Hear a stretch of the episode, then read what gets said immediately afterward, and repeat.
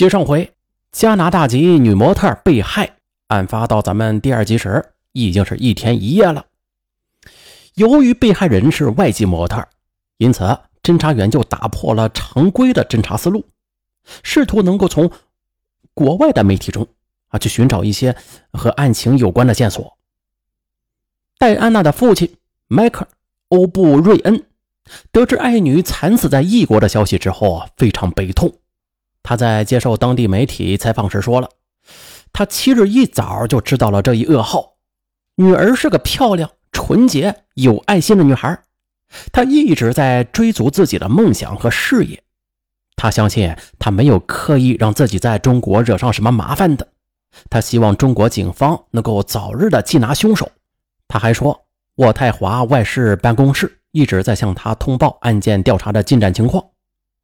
另外，根据戴安娜在社交网站 Facebook 上的一个个人资料显示，在被害前不久，她刚刚更新过个人状态。她写道：“我想念我的另一半。”她在 Facebook 有二百六十四位朋友，多数是她在加拿大的高中同学，但是也有意大利、啊新加坡等地的朋友。不过呀，她的网友之中却并没有中国人。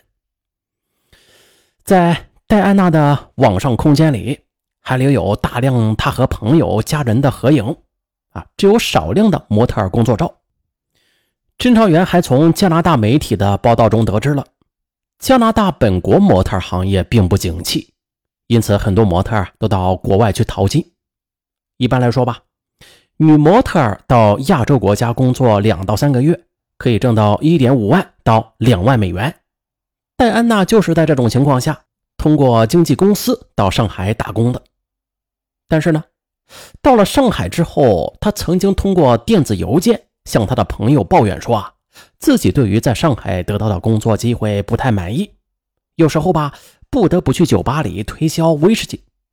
他的一位朋友梅莱尼也反映说，根据经纪公司的安排，戴安娜有的时候要在酒吧宾馆里的开业典礼或者商品发布会上。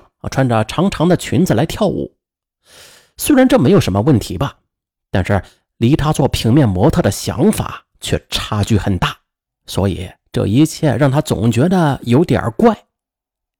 这位朋友还说，戴安娜在上海过得很不开心，因为她并不太喜欢目前的工作。她曾经对被要求在酒吧台上跳艳舞来推销一种信用卡一事感到很不满。尤其是讨厌半裸跳艳舞给一群老头看，啊，因此呀，他希望提前结束为期三个月的合同。因此，在早些时候，他就购买了回加拿大的机票，本来打算完成他最后的工作任务之后，在两周之内回国的。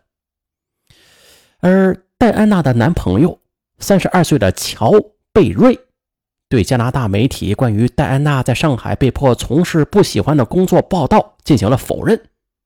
他表示：“我相信他之所以打算提前回国，只是因为想家了，绝对不会是因为不喜欢工作。我可以肯定的说，他没有被公司强迫做任何他不希望做的事儿。如果他真的不想做这些工作的话，他可以拒绝，并且不会有任何问题的。”贝瑞还说。我与戴安娜交往已经有五年的时间了，在戴安娜遇害的前一天，我们还进行过一次通话呢。她说她在上海一切都好，很安全，而且从来不会单独出门的。据我所知，是与戴安娜一起工作的室友，来自哥伦比亚省的模特卡洛特，他在楼梯间发现了戴安娜的尸体的。我听说公寓被抢劫或者彻底搜查过，很多数码设备都丢失了。比如他的笔记本电脑和照相机，他也许是一个人的时候被害的，在工作场所和公寓之外的地方，或者他，也许有人闯进了他的公寓。他不嗑药，不酗酒，也没有其他的不良嗜好，除了被不法分子杀死之外，我实在是想不出还有什么其他方面的原因了。现在我也只能等待中国警方的答案了。戴安娜在加拿大的模特经纪公司的一位主管表示，对于戴安娜的死，公司的领导层感到十分震惊。在公司网站的新闻栏里，头条新闻就是戴安娜的死讯，并且在第一时间向她的亲友表达了哀思。不过，对于戴安娜在上海工作不开心呢，一直试图回国的这种说法，这位主管同样做了否认。他说，戴安娜在上海过得很开心，也很喜欢上海的氛围，喜欢在上海工作。他说自己和上海的室友相处的也很好。他表示，他们在上海的合作伙伴上海嘉禾经纪模特公司是一家合法的模特经纪公司，为戴安娜安排的工作呀是一个职业时装模特分内的事儿。我们和上海嘉禾模特公司的老板以及客户的关系都很好，他们很专业。曾经为我们的模特在上海争取到，呃，为美宝莲拍广告啊、时装走秀、商品展示等工作。而公司的总裁芭芭拉·考提西则明确表示，戴安娜曾经在意大利米兰工作过，她在出国工作方面很有经验，她知道怎么挑选工作，怎么对自己不喜欢的工作说不。综合分析了上述的情况之后。这侦查员们就认为，戴安娜在上海期间除了工作之外很少外出，而且为人性格很随和，没有与任何一个人或者是经纪公司产生过纠纷矛盾。因此，通过两天两夜的侦查工作，因为报复和感情纠葛而被杀的可能性基本上是可以被排除。侦查员再次的找到了和戴安娜同住一室的英国模特夏洛特。拿出当晚大厦门口的监控录像，请他辨认是否有可疑人员进出他们的房间呢？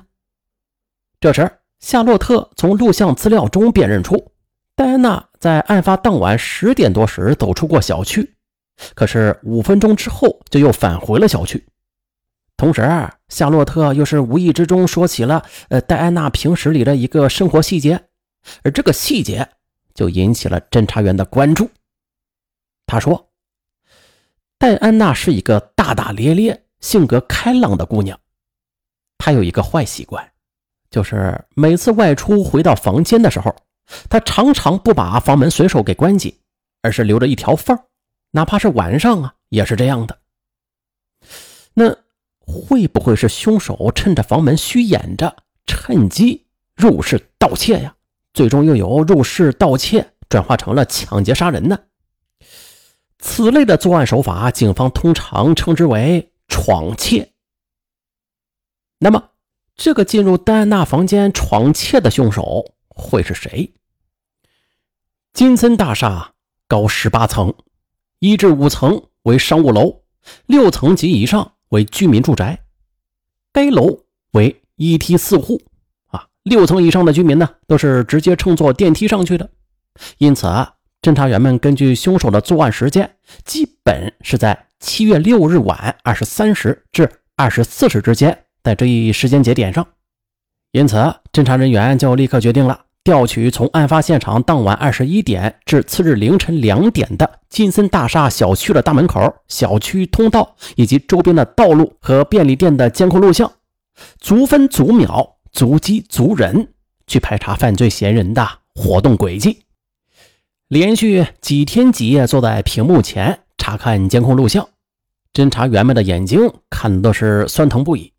不过有效果，就在看到第三天，侦查员终于发现，当天晚上二十三时零三分，有一个身着黑衣黑裤、脚穿白鞋的年轻男子进入该小区。二十三时四十七分，该男子又离开了小区，沿着昭化路由东向西就离去了。据小区保安确认，该男子并非小区内的住户。同时，细心的侦查员也发现了该男子上衣左右侧有些异样，似乎是有被呃撕扯或者染上了其他颜色的痕迹。该男子的行迹十分可疑，并且具备作案的时间。但是，从监控录像中显示，该男子离开小区时，他的两手是空空的。并未携带什么拉杆箱等类的物品，这显然与先前判断的由入室盗窃转化为抢劫杀人的闯窃作案手段不相符。那么，凶手会是这个可疑的男子吗？啊，欲知后事如何，咱们下集再说。